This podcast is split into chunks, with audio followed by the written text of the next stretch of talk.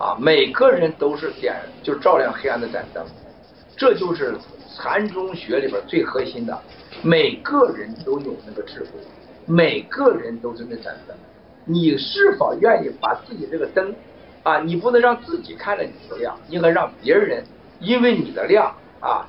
远离了黑暗，你的智慧是应该用在他人身上，而不是用在自己身上，不是利己。